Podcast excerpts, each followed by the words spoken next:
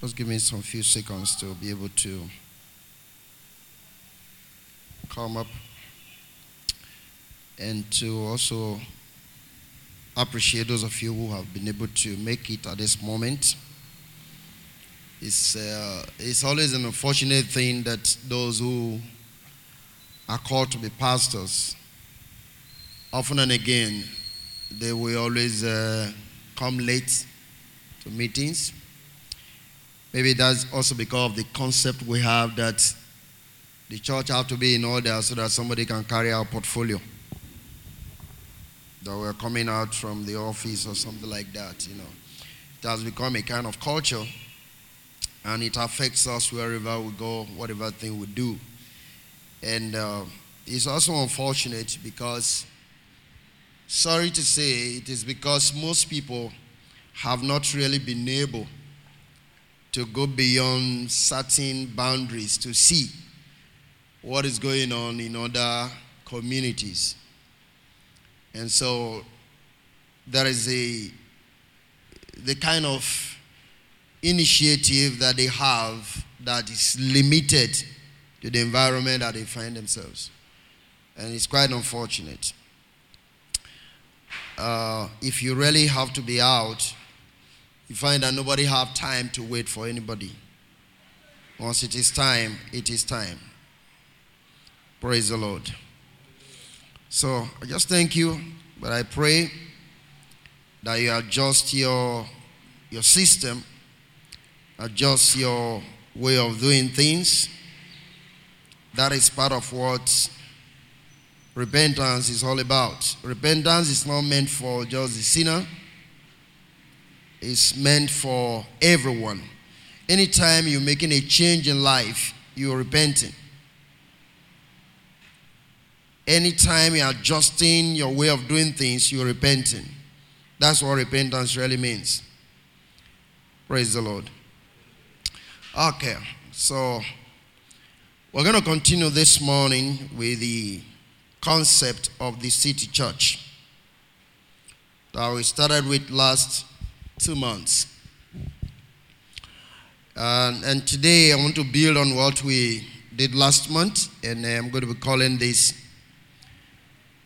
uh, the city church as a temple of God. We really want to define what is the city church as we look into the scriptures, we should be able to know what the city church is. But let's uh, start reading from Revelation 1, which we read last week as well, I mean, last two months. Revelation 1, uh, verse number 10, verse 11, and then we go to verse 16 down to 20. Okay, verse 16 down to 20. Okay. Uh, Revelation 1, verse 10. I was in the Spirit on the Lord's day and had behind me a great voice as of a trumpet. Jesus is talking. I mean, uh, John is talking. Saying, I am Alpha and Omega, the first and the last. And what does here write in the book and send it unto the seven churches which are in Asia, unto Ephesus, unto Smyrna, unto Pergamos, unto Thyatira, and unto Sardis, and unto Philadelphia, and unto Laodicea. And he had in his right hand seven stars. Verse 16. And out of his mouth went a sharp two-edged sword, and his countenance was as the sun shineth in his strength. And then he moved down. You know, you can look at that from Matthew 17, from verse 1, the transfiguration. You just can put them there. Then go to verse 20. The mystery of the seven stars which thou sawest in my right hand, and in the seven go and the seven golden candlesticks. He now said the seven stars are the angels of the seven churches, and the seven candlesticks which thou sawest are the seven churches. Hallelujah. Now, from the Living Bible, it is very simple. This is the meaning of the seven stars you saw in my right hand, and the seven golden candlesticks. The seven churches are the leaders of the seven churches. I mean, the seven stars are the leaders of the seven churches, and the seven candlesticks are the churches themselves. Hallelujah. Richard, let me have the first one. And then uh, I just say something there. The seven churches is found, the first thing I want you to note there is that the seven churches is found within the temple. Is that okay? This is supposed to be the, the candlestick, as you can see. Now, if you count it from the very straight one, you have seven. Okay? So, the scripture is saying, I mean, the word of Jesus is saying, the seven uh, candlesticks which you saw in my right hand are the seven churches. And one of the major reasons because the Bible made us understand that the church is supposed to be the light of the world. And I explained to you two months ago, go back to the next picture. I explained two months ago that the seven churches, you see, now if you look at this, this is supposed to be the tabernacle in the wilderness. Okay. Now, I want you to understand something again. The tabernacle equals the temple. Is that okay? Right. Now, if you look at this picture, the first one is a brazen altar where the high priest will wash when he's going to offer the sacrifices. I mean, the brazen altar is where they slaughter the animal. Okay. After slaughtering the animal, then they go to the laver to wash. Wash themselves before they enter. Now, as they enter, the first thing they're going to come across is the altar of incense, which has to do with prayers. Is that okay? Prayers in entering the tabernacle.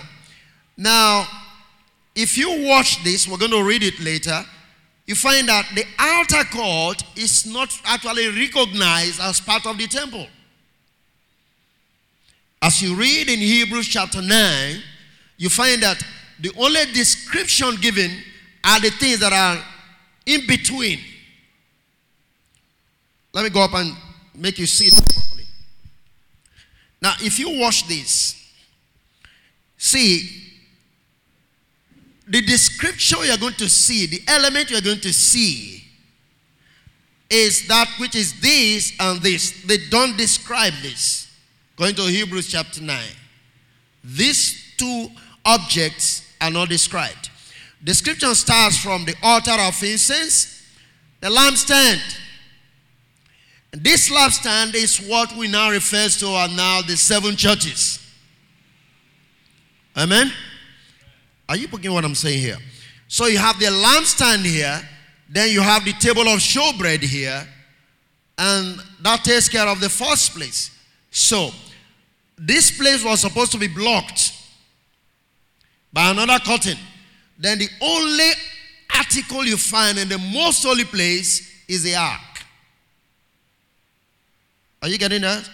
So, the most holy place you find the ark, the Holy of Holies, you find the table of showbread, you find the seven candlesticks, and the lampstand, and then you find the altar of incense. And then this door is shut, as it were. Are you getting this? Now, only the high priest have access through this to the most holy place to offer up the sacrifices after it has been slaughtered here, the animal is slaughtered here, take the blood, and then he wash himself, which is a brazen uh, laver, and then he a moving. So, it's another way of saying if you have to meet with God, you go through this process. But I'm not teaching on the tabernacle. I'm going to find time to teach on the tabernacle. But in the true sense of it, as it were in the new order, you don't enter the tabernacle from this process. You enter the tabernacle from inside out. because your spirit represents the most holy place. And to be born again does not start from your body, which is the outer court. The outer court, the sun and the moon can touch it. That is why your physical body can be touched. The most holy place represents your soul. I mean, the holy place represents your soul. Then the most holy place, which is just with the ark alone, is your spirit. Are you there? Okay. Now, the scripture says he had a voice behind him. Is that okay? So where was he? He was not in the holy place. He was in the, I mean, the most holy place was where? In the holy place. Watch that. Okay. Is it a little bit what we're looking at? All right. So from there we find that positionally, when John was speaking, the church was situated in the holy place, not most holy place. Is that correct? So the church that was addressing was in the holy place and not in the most holy place. Get the point right. But essentially, what is expected is that we leave the holy place to the most holy place. Are you there? Okay. Um, I tried to explain last week. Do you have the picture of the ark? Did you have it there? Now, the whole lot is not out there. But if you look at the Ark of the Covenant, which is the only object in the most holy place, that is where you're going to find the cherubim of glory, overshadowing the ark in the most holy place. Like I said, that is the only object, only article in that compartment, only the ark.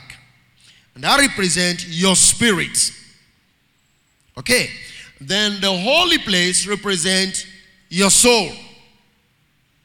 That is where we talk about, you look at 4 Thessalonians 5 and verse 23, it talks about the Lord preserving your spirit, your soul, your body blameless.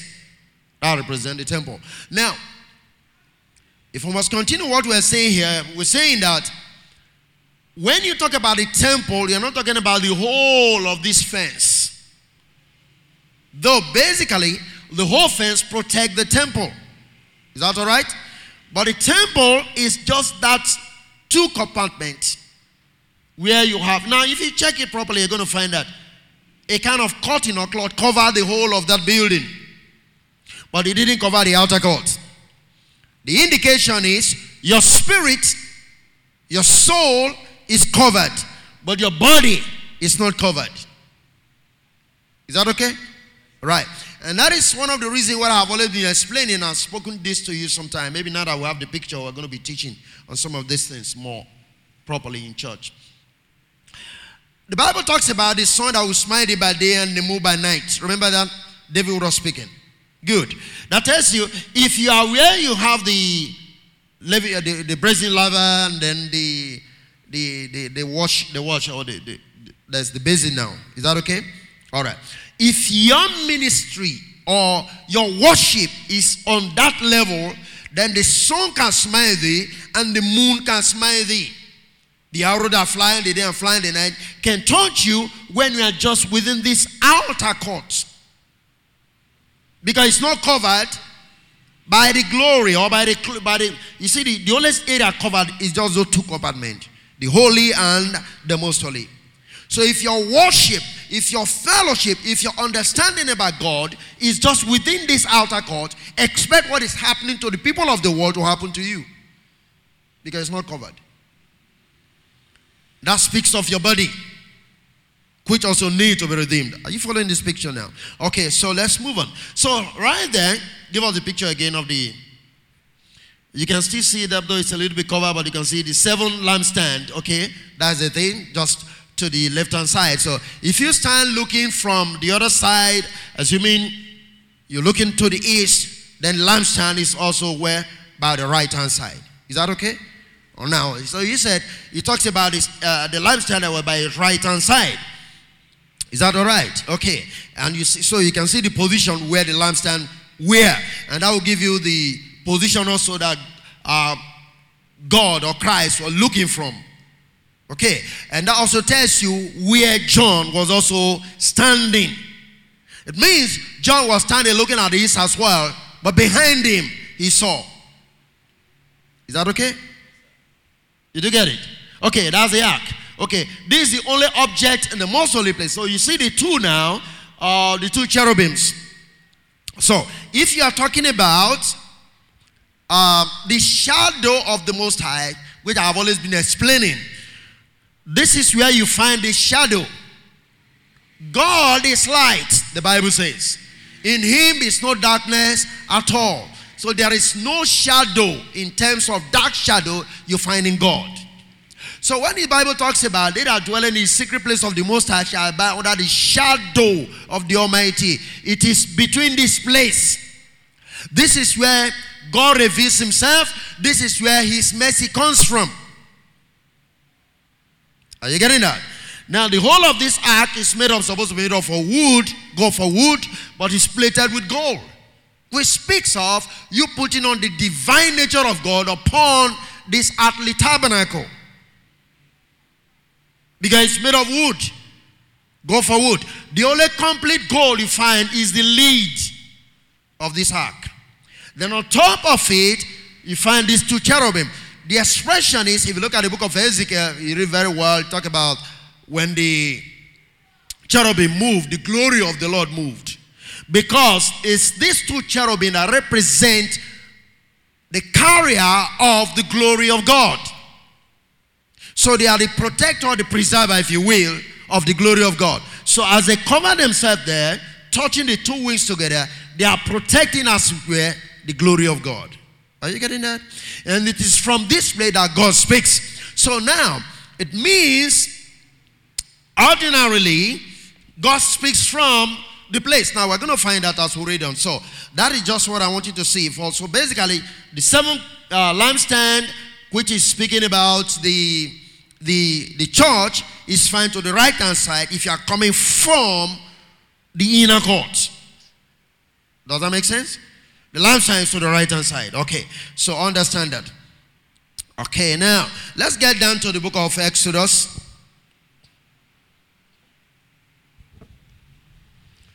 The book of Exodus. Let's look at verse 20, chapter 25.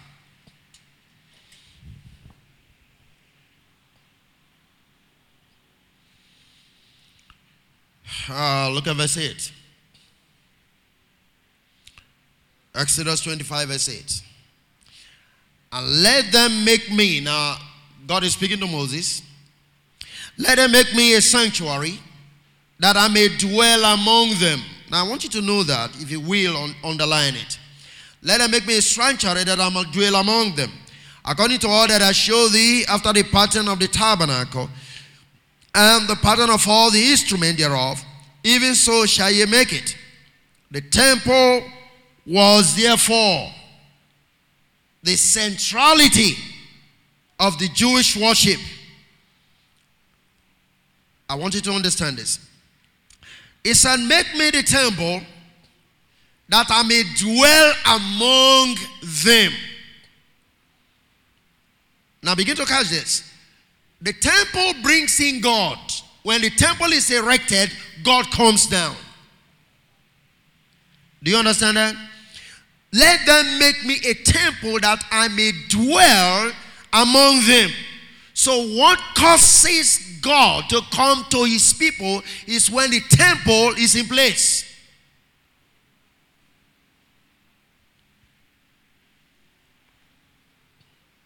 Did you notice that? Because the emphasis is let them make me a temple that I may dwell among them. Make a sanctuary that I may come down and dwell among them. So once the temple is in place, God will come down. Now begin to catch this. Like I said, there's a need for us to understand that the temple was the centrality of the worship of the Jewish people. Okay, see from this perspective. Let's get down to the book of Numbers. Get us the picture of the temple again. Let's get down to the book of Numbers. Numbers 11.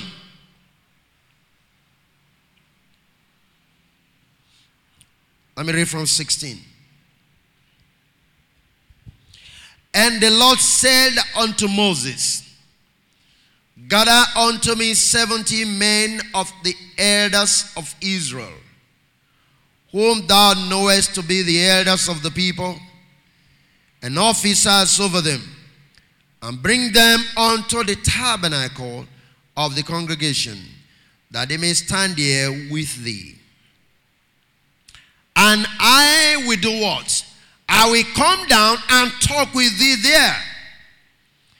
And I will take of the spirit which is upon thee, and I'll put it upon them, and they shall bear the burden of the people with thee, that thou bear it not thyself alone. Amen.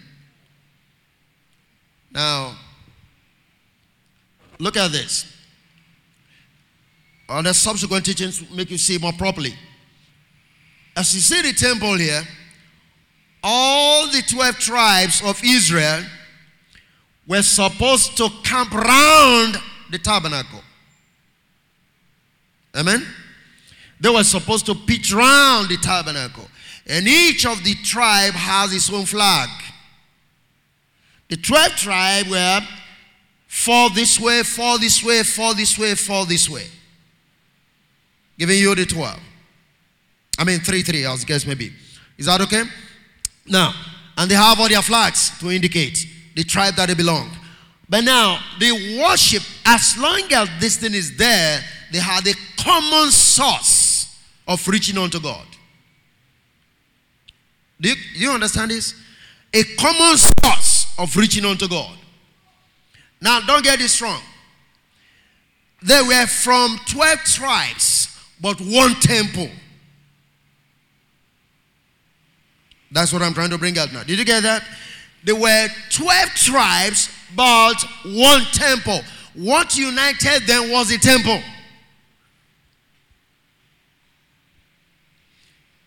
And within the temple is found in the New Testament, as was saying now, the church. Meaning this, we may have our various churches but there's only one temple of God. Just like there are several tribes, 12 tribes in Israel, even so, there are various denominations, but the fact is there is one temple.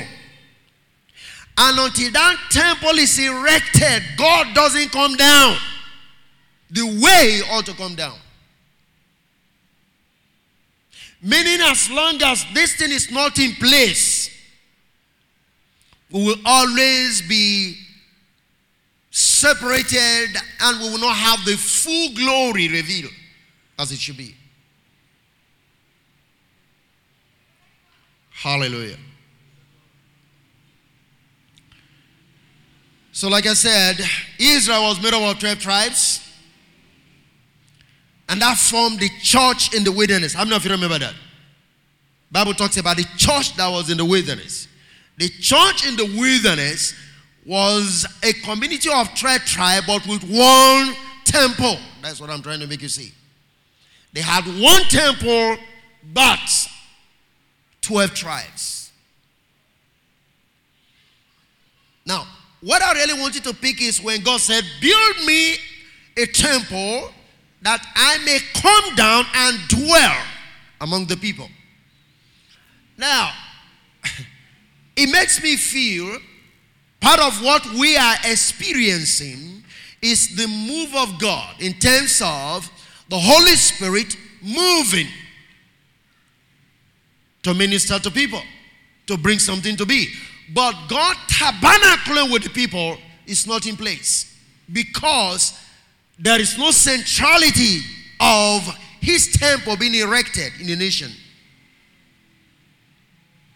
I don't know if you are catching this. Remember what he said.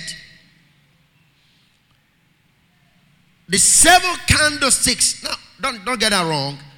He was addressing the letter to the seven churches in Asia. It was not a letter to just one church. It was one letter, but to seven churches. Meaning, what he has in mind for the entire region. He was communicating to the various churches and pointing out their various witnesses. Hallelujah. So the word is to the seven churches in Asia. So the, the, the point now is if God is addressing our region, who is he going to address? Now, this is where we see a lot of weakness within the body. And you can understand that even today, the southern body of the Christianity in Nigeria is not as strong as the northern body of the Christianity in Nigeria. Why? Because the oppression they are facing, we are not facing it this way. Now, anytime there is persecution, there is unity. So, what is making them to be united is the persecution of the Muslim world. It's bringing them more together as compared to you who have nothing to oppress you. In that sense, a temple is being erected in the north. Because to them, it's not the issue of I'm a Catholic or I'm an Anglican or I'm a Pentecostal. They have one common identity. We are Christians in the midst of those who don't like us. Now, because of that one mind, they call on one God. And they want the one God to show up. Therefore, a temple is being erected in that region as compared to those of us here that cannot erect a temple. Now, God's hand can be revealed more gloriously and abiding in the midst of the people when the temple is erected, which is the city church. Are you following this now? So, the city church is actually the temple of God. All other denominations are supposed to be found within the city church. Hallelujah. Are we following it? So, just like we have the body, I mean, the, the church in the wilderness, even so today, we have the body of Christ. But the body of Christ, which is supposed to be the expression of God, just like the wilderness church was the expression of God, is made up of various denominations and belief system, but without a temple in that sense. Are we following this? Because the temple, now, let me bring it this way. One of the things that will have represented a temple for us, for instance, in this nation, was supposed to be CAN. Did you get this? It's supposed to be CAN, Christian Association of Nigeria. But unfortunately, too, the approach, the manner, and uh, maybe the motive for it is not to erect a temple for God, but just to associate. But it ought to be a medium to seek God for his abiding presence in a nation. Are you getting this? All right. So we find that the lampstand is found within the temple. That's what I'm trying to emphasize. The lampstand is not the temple.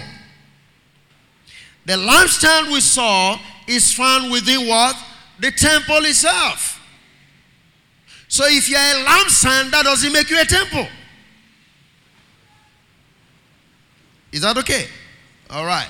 The temple is the overall expression of God within a community. But the lifestyle are the various denominations that are found within the overall expression in that community. Praise the living God. Let's get down to Hebrews chapter 9. Hebrews chapter 9. Check the office. Hebrews 9.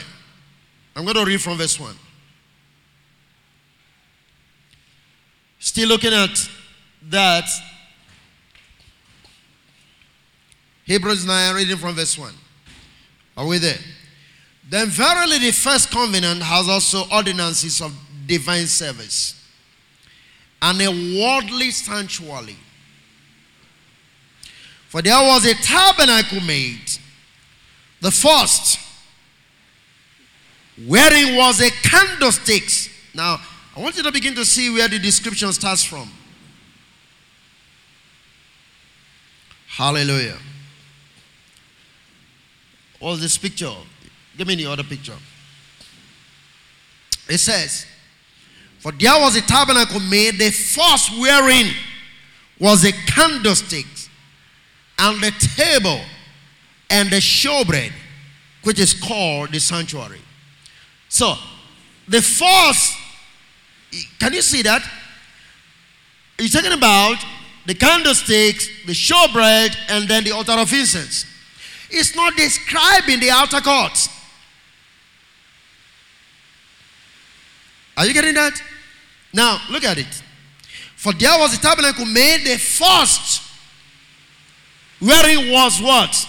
The candlesticks. Did you get that? And the table and the showbread, which is called what? The sanctuary. Then look at verse 2. After that, the second veil, the tabernacle, which is called what? The holiest. So, God does not give recognition to the outer courts.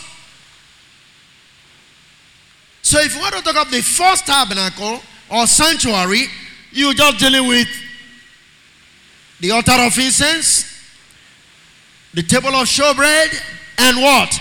The candlesticks. That's the first tabernacle.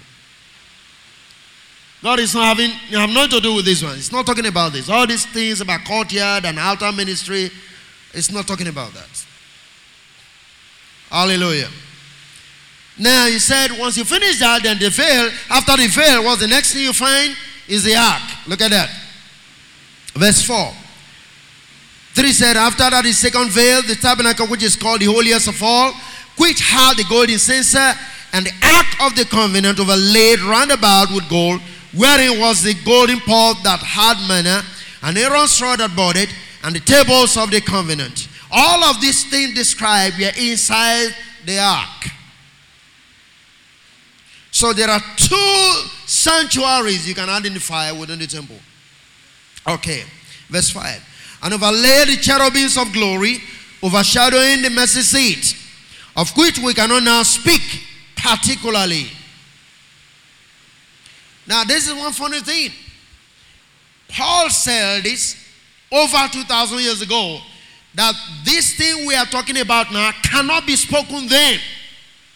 But the question is, are we still to say, even now, it cannot be spoken about? Then the question is, how much of this thing is being described to the church today? Because what brings the church to the fullness of the glory is the understanding of what the tabernacle is all about. Because God said, I will come and dwell among them. Meaning, when the tabernacle is fully understood and expressed, there will be a permanent residence, if you will, of God. Hallelujah. Okay. So,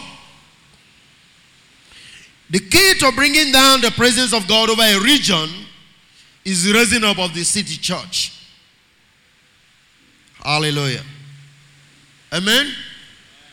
That is the raising up of the city church the grace in bringing down the abiding presence of God in the life and in a region is the raising up of the city church. Now, it is most difficult to raise the city church. That's what we've already started seeing. And I'm going to read some scriptures that prove what I've just said. If there is anything damn difficult to do, is to raise a city church. It's easy to raise the local assembly. It's easy to raise your personal denomination. But when you talk about raising a city church, it's a hard task. Why? Because of belief systems, because of personal ambition, and all in all. It's a difficult task. And I'm going to make you see that from the book of Zacharias.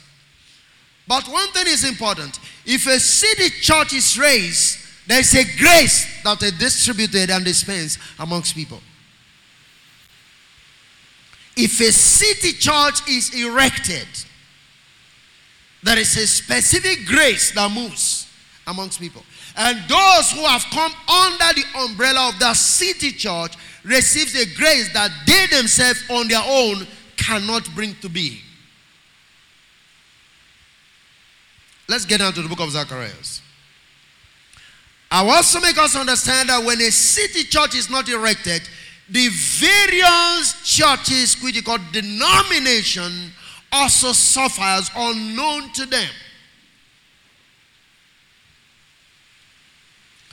Now, we remember the Bible made us understand, it talks about the blessing when you minister to the high priest and the blessing will abide in the house. Amen? Now, there's a big difference between a blessing abiding and a blessing coming and going. I'm sure we know that. Hallelujah. And so you compare the two aspects of what we're talking about, where God resides in a region, as it were. Because he said, when you erect the city church or the tabernacle, I will dwell among them. Now, when the city church is actually erected, the speakings of God become more frequent.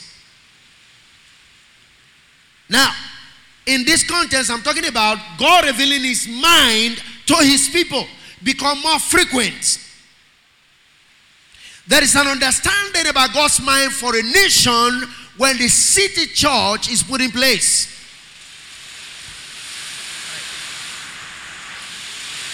Hallelujah. You need to seal your house, eh? Okay. Praise the Lord. Did you follow what I just said? When he said, I will come and dwell among them, one of the things that he intends to say is, I'll be speaking to them. Remember what he said in the book of Numbers. So there is a ministry that is limited to the outer court. Does it go into the most holy place? They are still Levites. But God said they can't go beyond this place.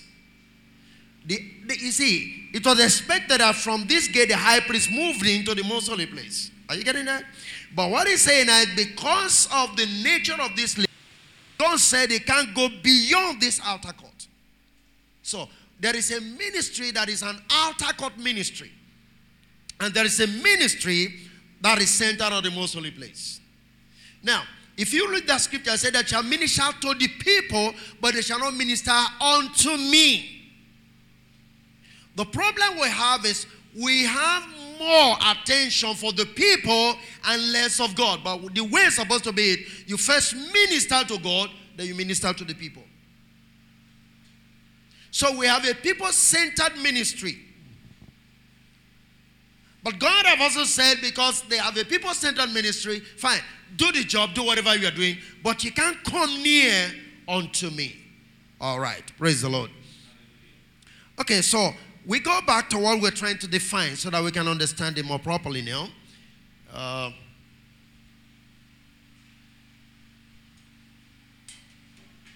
hallelujah. So, we've already been able to define what the city church is. Remember that? Good. City church is like the temple that is erected at the center, if I may use the word, of the encampment of the children of Israel. That is the temple. That is the city church. Amen? Yeah. And uh, the scripture made us very clearly this, I mean, to understand that God said in Exodus 25, Erect me the city church, and I will come down and dwell among the people. All right. So, like we said, the, the, the centrality of the worship of Israel has to do with the temple. Is that okay? They have their individual tribe, individual denomination, but like the scripture says, get me the 70 elders that represent the people and let them come to me to the tabernacle that I may speak to them. So just like I was trying to say, one of the things that will bring in the speakings of God to us in our nation and in our region is when they see the church is erected. It's not as if it doesn't talk to individuals. But you see, we must understand this that there is a word for the nation, there is a word for a region that is different from the personal word that God gives to you. Amen. The other day, somebody was asking me a question in Malaysia, and uh, I was talking about these prayer meetings. And I said, I'm not against prayer meetings, calling for prayer meetings. Twice they've invited me for one particular one in our country, I think the one that is run by Gowon or something. But you see, the one I attended once, it was on this ground. Anytime we come together, some 10 years ago, it is making you to see the principalities and powers over the nation. But they don't make you see the angelic host God have erected or set in place over the nations. Deuteronomy tells us precisely every nation has an angel that watches over the nation. Now, if you truly want to do prayer, which you call a prayer for a nation, you should know the mind of the angel that God has set in the nation, not looking for principalities and powers. How is this so? Because God said He set up one king, He removed king, put up another one. How did He remove Ahab? The Bible said a cult was set up in heaven, and an angel came and said it would be a lying spirit in the mouth of his prophets. In so doing, he was deceived. He went to war and he was killed. That's how Ahab was removed. But the decision was heavenly. Now, if you don't get connected to the angel that comes from the hand of God or the, from the side of God to explain to you what He wants to do, your prayers are going to be in vain. You'll just be hitting whatever thing you want. Hallelujah.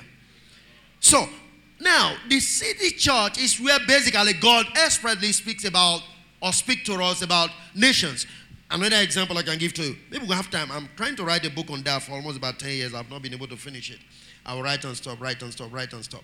Now, if you watch what happened to Nebuchadnezzar, the Bible says he should be removed, and this is the decree of the watchers. Did he say so?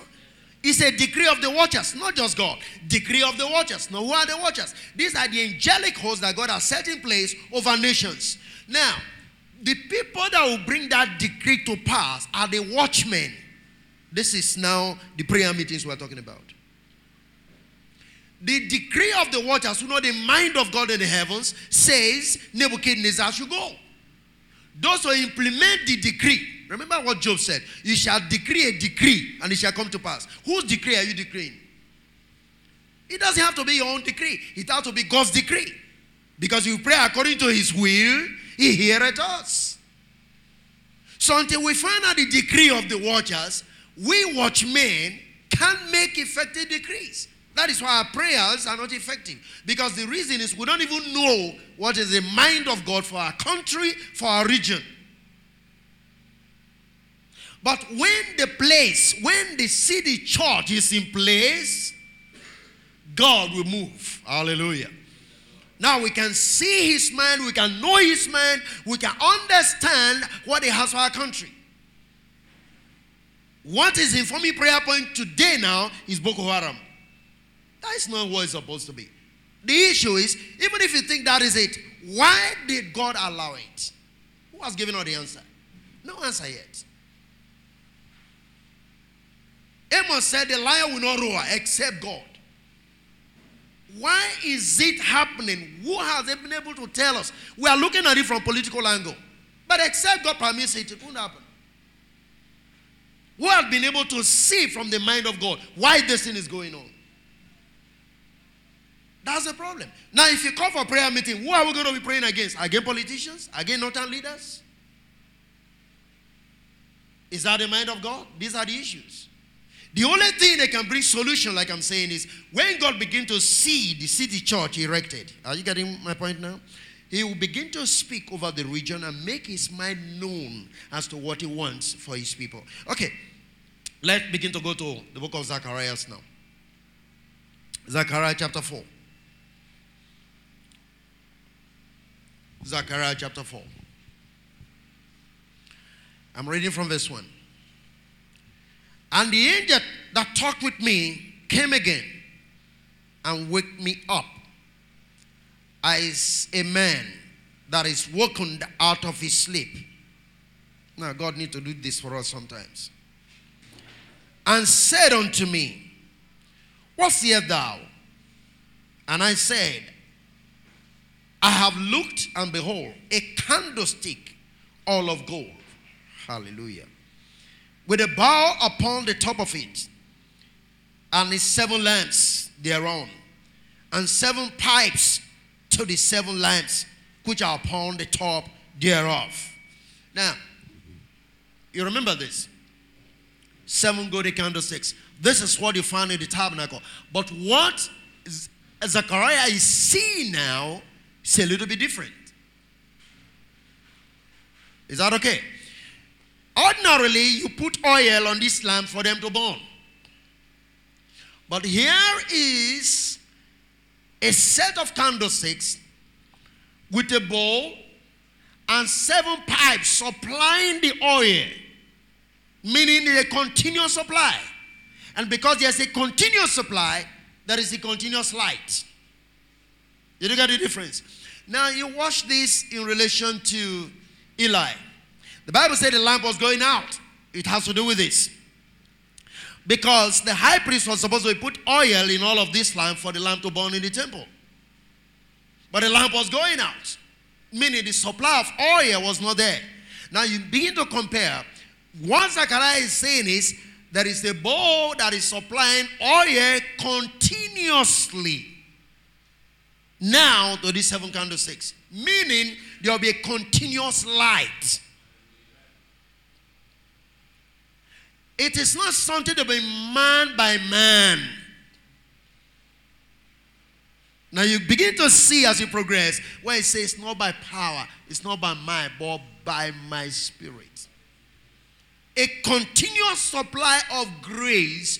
Now you're going to understand why Zechariah saw this and why God showed Zechariah this. Let's move on.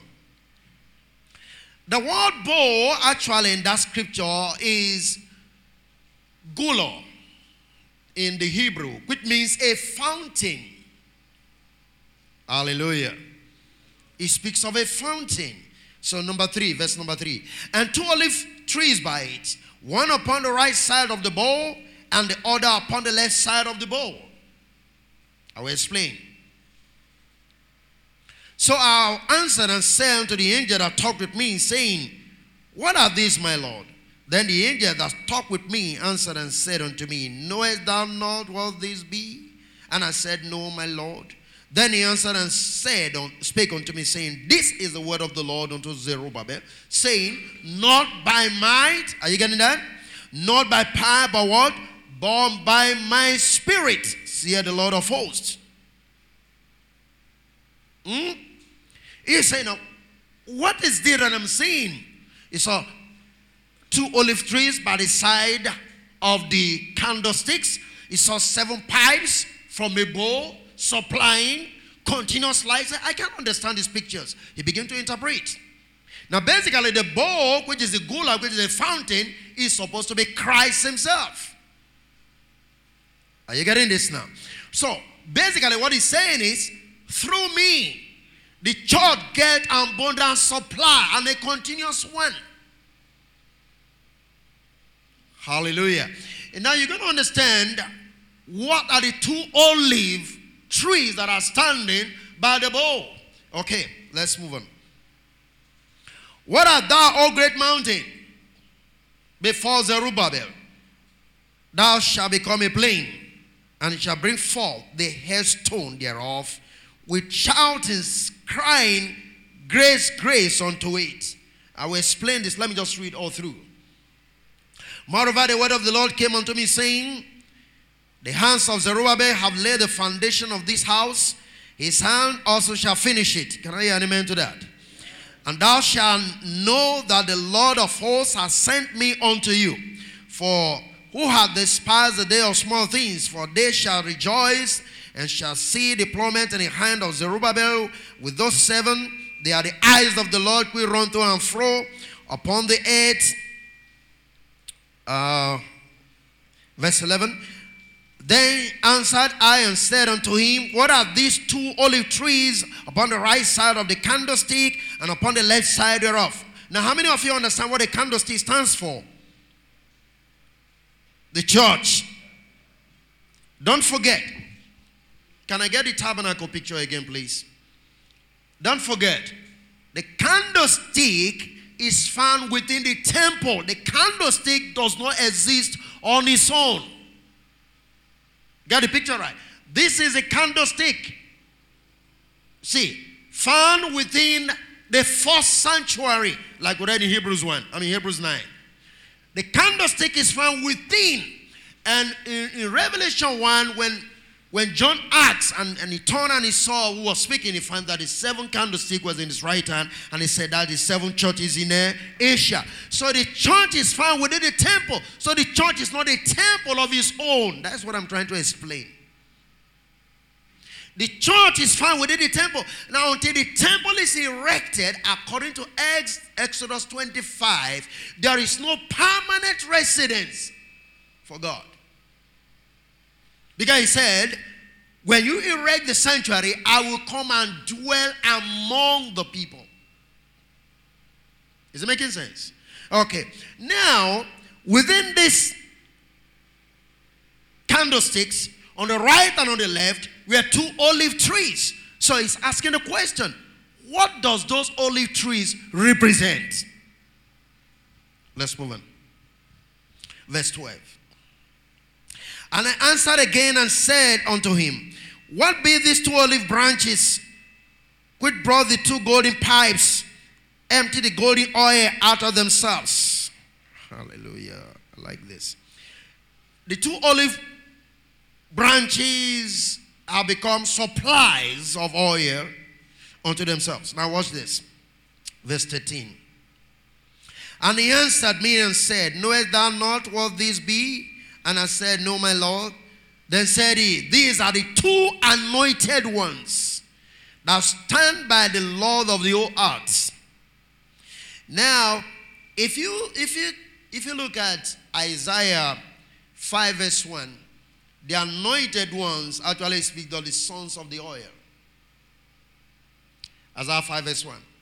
If you look at the margin, it tells you he has to be the sons of the oil. It's the same word given to them. So let's find out who are these two olive trees. These two olive trees you find there is Joshua the high priest and Zerubbabel the governor. Hallelujah. These are the anointed ones appointed by the Lord and stand by him and the one to minister in the ecclesiastical and the civil society of the state. So the two olive trees basically represent the Melchizedek order the priest and the kings. So when the church in the city is properly put in place, there is a grace for the upgrading, permit me use the word, of the priesthood of Melchizedek. In the sense that we can see more of even those you call those who are not in the ministry. Let me put it that way. In terms of those who are in the marketplace, doing better and those in the ministry doing better. Why? Because there's a supply of oil from the bowl, even down to them. Remember what he said? Not by power, not by might, but by what? By my spirit. As long as you are there to build the church in the city, there's a supply that comes to you, not by your strength. We mean to say, if the city church is in place, most of our labors as ministers will reduce. It will reduce. There's a corporate grace. Listen, let me give you a simple illustration of this. Do you know those who followed Moses? They ate this showbread. This showbread. This showbread you see was meant for only the high priest. David, I mean. David, those who followed David, I'm saying now, they ate this showbread. But that showbread was meant only for the high priest. David was not a high priest, was not qualified to eat the showbread. But when he was running away, he met a high priest. He was given the showbread. He ate of it and gave to those who were with him. Now, one thing is because David was representing the Melchizedek priesthood. Because you see, when he brought the ark from where it was, from Abednego's house, there was no temple where the ark would be. So he got the ark behind his house. He could go and minister before the ark. He doesn't have the right ordinarily in Israel because he was a king. But God did not rebuke him. So when we talk about erecting the tabernacle of David according to Acts chapter 15, I haven't said, I told them in South Africa last year, he have nothing to do with music. The tabernacle of David is a people coming to the priesthood of Melchizedek. Hallelujah. So here we find Zerubbabel and Joshua, the high priest, and Zerubbabel, the governor. Now, they are there to function to do one thing to erect the tabernacle that was falling down, as commanded by King Cyrus. I'm going to give you the picture. Hallelujah. Let's talk a little bit. So, like we said before, the candlesticks represent the churches. And uh, remember, the Bible said it's made of all pure gold. Speaking of the nature of Christ, the divine nature of God. Hallelujah. Amen. All right. So, there's a continuous supply. Let me just waste your time on this. So, pure gold. Uh, let me go down. now, if you watch what happened, he said he have seven lamps and then you have seven supplies of it from one stem. Okay? So that tells us of the fullness of Christ and the grace that will be continuously flowing. Now, when there is a seven supply to a source, it becomes an issue of intensity. The brightness of the light gets brighter than it was. So it's like talking about uh, the, the, the, part of the judge, like a shining light that shining brighter and brighter until a perfect day. Amen? All right. So that is just all about that. Uh, let me go down very quickly now so that we can look at something much more important. Okay, now the next question I would like to ask is what then do you think is the mountain that was standing before Zerubbabel? Because remember what he said, not my mind, not by power, but by my spirit. Now, I'm going to give you the whole picture much later. Or maybe I just go to that so that you can see it. But the point is this Zerubbabel actually came back from exile from Babylon with about 42,360 Jews when he returned back. Now, when they got back to Jerusalem, remember Isaiah 45 was where the decree was given to King Cyrus, the Persian king. Is that okay? All right. So Zerubbabel was the one that came back to lay the foundation of the temple. Even after God has called um, King Cyrus, his anointed one, the shepherd, Zerubbabel was the one that was commissioned, as it were, to go. Zerubbabel, that was Zerubbabel, I actually talk about son of Babel, or Babylon because it's like he was born there. Because I remember he was there for 70 years. So he was a young man, as it were. Grew up there and things like that. So part of his name is a kind of Babylonian name. Now, he was to come back home and he come with these people. Now, after two years of their arrival, as a civil leader of the community, he laid the foundation of the temple. After two years of their coming back from Babylon. Is that okay? Now, one thing is important. In Babylon, God told them, eat, plant vineyard, marry, and give in marriages. Remember that? And that's completely different from Egypt. In Egypt, they were oppressed. In Babylon, they were enjoying. When they came back, the mentality of an oppressed people was not in them. So now, the commission will be given to build the temple. Fine. The lady foundation, after two years, and record has it that the war continued for about 15 years. Until then, the Samaritans opted to join them to build the temple. But he said, No, we can accept you. Because you know who the Samaritans were. Samaritans belonged to Rehoboam, Northern Kingdom, Southern Kingdom. Remember that? And that is why Jesus said he was sent to the lost house of uh, Israel. Okay. Now, they opted to say, okay, we want to join you. They said, no, you can join us to build the temple. So what did they do? They now petitioned them that what they are doing is illegal. And they secure a petition to stop the work. And the work was stopped for another 16 years. No work was going on. But in the midst of these 16 years, these guys were building their own houses. They were not bothered. They were doing their own construction. That's why you're going to find the book of Haggai. I'll take you there. Because the temple was not on, they were building their own houses. While the central temple is not in place, we are concerned with our churches. That's a problem. And you're going to see what God spoke because of this attitude. So let's move on there, you see. So when when that word came as to this mountain standing before Zerubbabel, it was a mountain of the petition and the activities of the Samaritans. And those were mocking them and saying, These feeble Jews, what can they do? Remember the story? What can these ones do? What house can they build? It is part of what the language says. Despise not the days of little beginning. And he says, shall put on the capstone. The capstone means the finishing. If you lay the foundation, you will finish it. That's the word capstone there. I remember when I was young, we told the capstone talks about Jesus Christ. Okay, fine. There's nothing wrong with that. But actually, prophetically and contextually, what he was saying is if you lay the foundation, you will finish it. You put a capstone.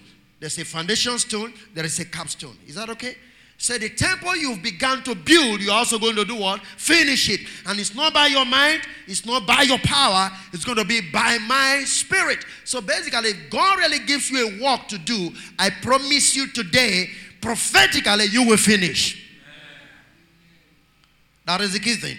So let's see the consequences of not building the temple of the Lord. I've just given you a background to this. You can also take time to read the book of Ezra, Ezra chapter 4. You see what I'm talking about, how he started and all of that. I mean, after laying the foundation for two years. So now, this time, the people were busy building their own houses, and not just mere houses, they were building very costly houses. And no one bothered about anything to do with the temple until the word came again unto Zerubbabel through the mouth of the prophet Haggai and Zechariah. And the work resumed in the second year of King Cyrus. Let's get down to the book of Haggai, chapter 1. Haggai, chapter 1.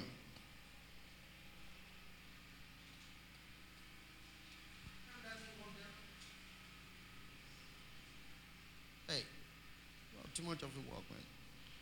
Haggai, chapter 1. Let's read from verse 1. Hallelujah. The word of the Lord by Haggai, the prophet, unto who? Zerubbabel, the son of Shealtiel, governor of Judah, and to Joshua, the son of Josedek, the high priest, saying, Can you get that now? These are the two olive trees that we find in the book of Zechariah, chapter 4. Okay. Thus speaking, I mean, thus speaketh the Lord of hosts, saying, These people say, and I want you to mark that in your Bible. The time is not come. The time the Lord's house should be built. now, did you see anything that these people say? When we are after our own, we are these people. But when we are after God's own, my people who are called by my name. Can you see any difference there? He said, if my people who are called by my name should humble themselves and pray and fast, I will hear. But when the central temple is not the place, the people of God becomes what? These people. These people say, not my people say. I want you to know that. You can see how God feels about what we're talking about. you can see the seriousness of what I'm talking about. How God feels when the centrality of the temple is not in place. Don't forget, God addressed the letter to seven churches in Asia. That is to a region, not to just one man. Hallelujah. And that's why I keep on emphasizing.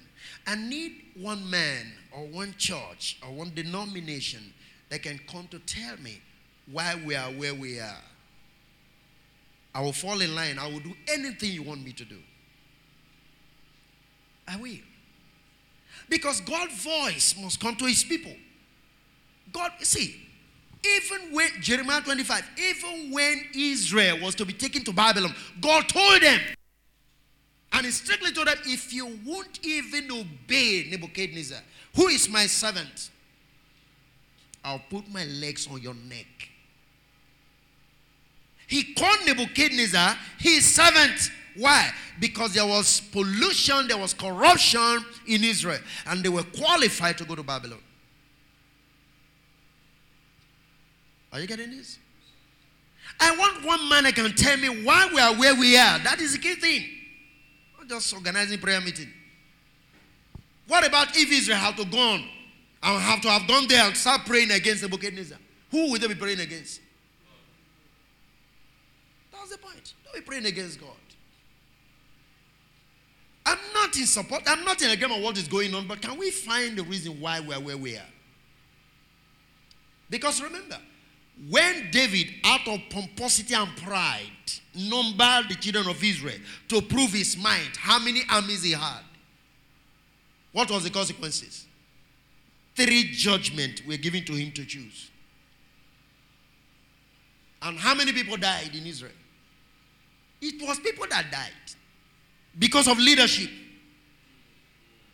I mean, you should understand. People died because of the leadership of David for numbering Israel. Somebody need to tell me why we are where we are, then we can pray right and repent accurately too. Until that is done, we are just just wasting time. Why? One of the major reasons because we do not have the temple, the city church in place, where God can expressly speak to us. Hallelujah. Let's move on just a little bit. So, don't, don't miss that point. That is verse number 2 of Haggai chapter 1. Thus speaketh the Lord of hosts, saying, These people say, the time is not come the time that the Lord's house should be built. These people say, Can you imagine it? Hallelujah. Okay, verse 3.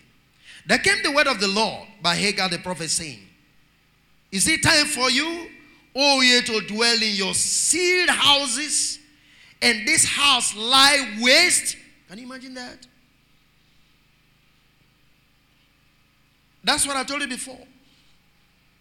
When the Samaritans succeeded in beginning, let me use my kind of cut injection now, to stop the project, it was a joy for the people not to continue with the project, to continue with their own. And so they just keep on building houses, beautiful houses. They same the kind of thing they did in Babylon. Now they are back home. They want to, I mean, good and beautiful houses. They start building for themselves.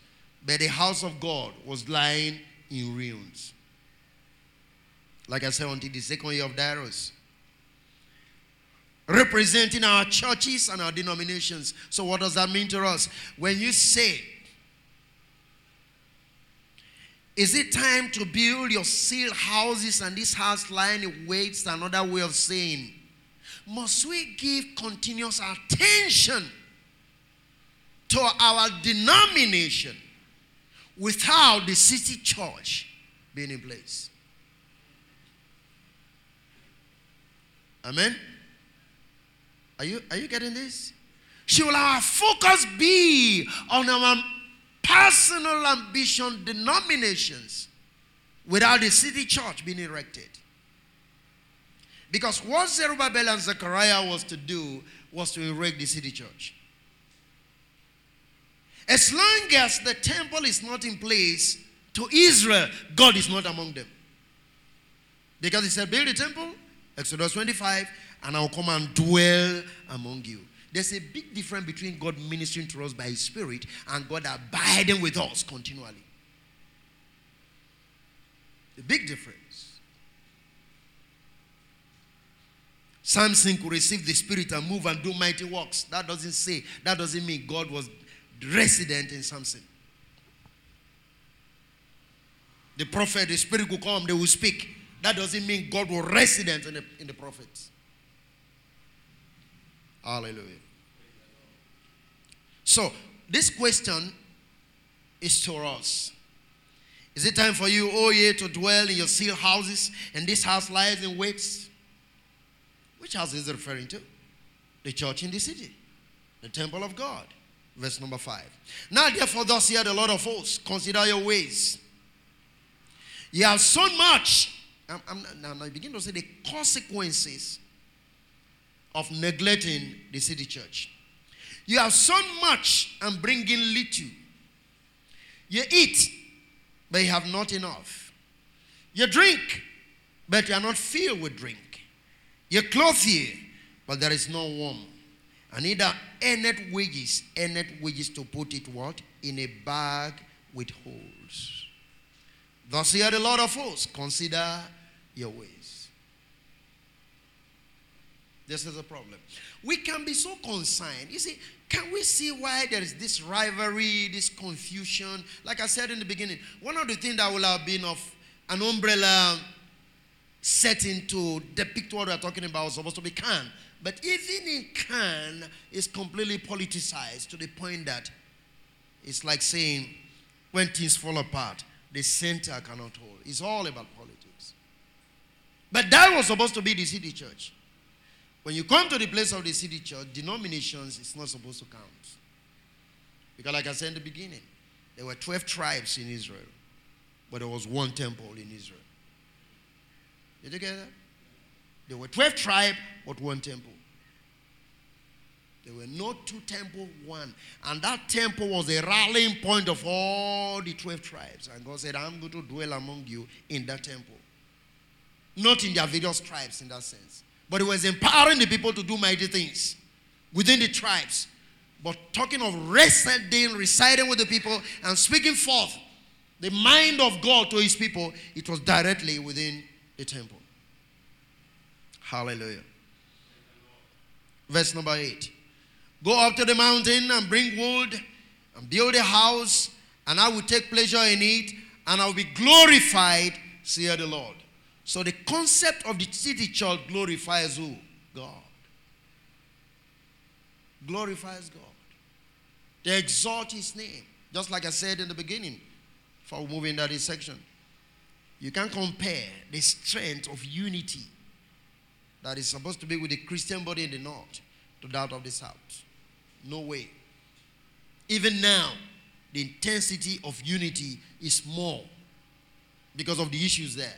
So persecution have united them. But here, our dream is how we can make our church bigger than our next brother. That's our concern. If it is possible for you to even steal some from other people's church, you want to do that. That's our concern. Not the centrality of the body of Christ. Hallelujah. Verse number nine. You look for much and lo, it came to little. And when you brought it home, I did blow upon it. Why, said the Lord of hosts? Because of my house that is waste. And ye run every man into his own house. Huh? You run every man into his own house, into your own denominations. Therefore, the heaven over you is stale from dew, and the earth is stale from her fruit. And I call for a drought upon the land, and upon the mountains, and upon the corn, and upon the new wine, and upon the oil, and upon that which the ground bringeth forth, and upon men, and upon cattle, and upon all the labors of the hands. Then Zerubbabel the son of Shealtiel and Joshua the son of Jehozadak the high priest, with all the remnant of the people, obeyed the voice of the Lord their God. And the words of Haggai the prophet, as the Lord their God has sent him, and the people did fear the Lord.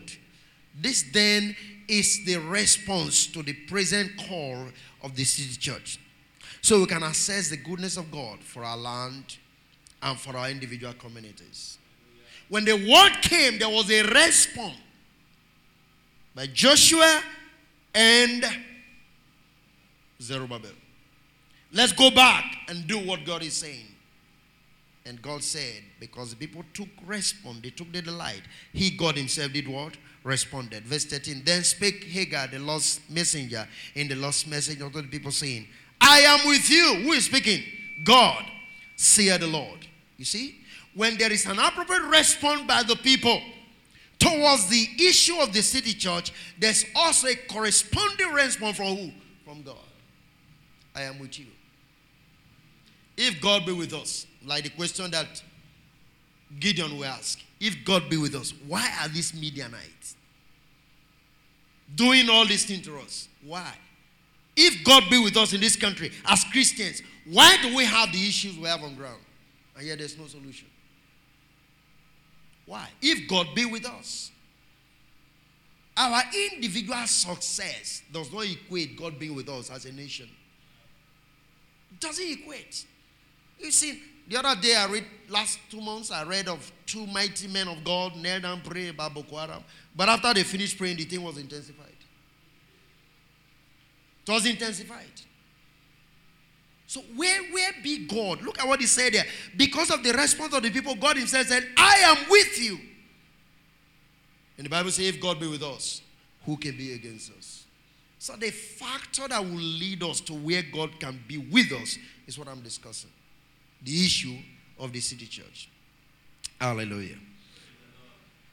And verse 14 said, And the Lord stirred up the spirit of Zerubbabel, the son of Shealtiel, governor of Judah, and the spirit of Joshua, the son of Jehozadak, the high priest, and the spirit of all the remnants of the people. And they came and did work in the house of the Lord of hosts, their God. In the four and twentieth day of the sixth month, in the second year of Darius the king, the house finally was completed and then it was dedicated. When the scriptures say, so if you read this, you go back to Zechariah chapter 4, when it was say, grace, grace, grace, grace was not a shout of, uh, how do I put it? Proclaiming grace on people. No. What they were saying, we've seen grace manifested in completing this work. It was the joy of the finishing of the work. That was a great grace you find there. Because when a capstone comes upon the temple, then the people shouted, What? Great grace. It has taken grace to do this. That's the meaning. It has required great grace to do this. We need to understand that all we need to do ministry is grace. And this grace will be supplied by the time we begin to identify with what God is saying. You see, we can't continue to labor the way we, we, we are now, we are doing in ministry, when we do know for sure that God really sent us. Where then be the grace of God? But this is one of the major factors. And it's not just only going to be, remember, it's the spirit of Zerubbabel, it's the spirit of Joshua, and the spirit of the remnant of the people. And they all came together. So we're not talking about a job of just for ministers. We're talking about looking at the situation where the body of Christ, as it were, which is actually a temple, begin to stand the way it's supposed to stand in our region. So that God begin to give us express word concerning our communities, even concerning our churches. Express word. And grace to build, to do what God intends to be done will now be released. Amen, somebody? Praise the living God.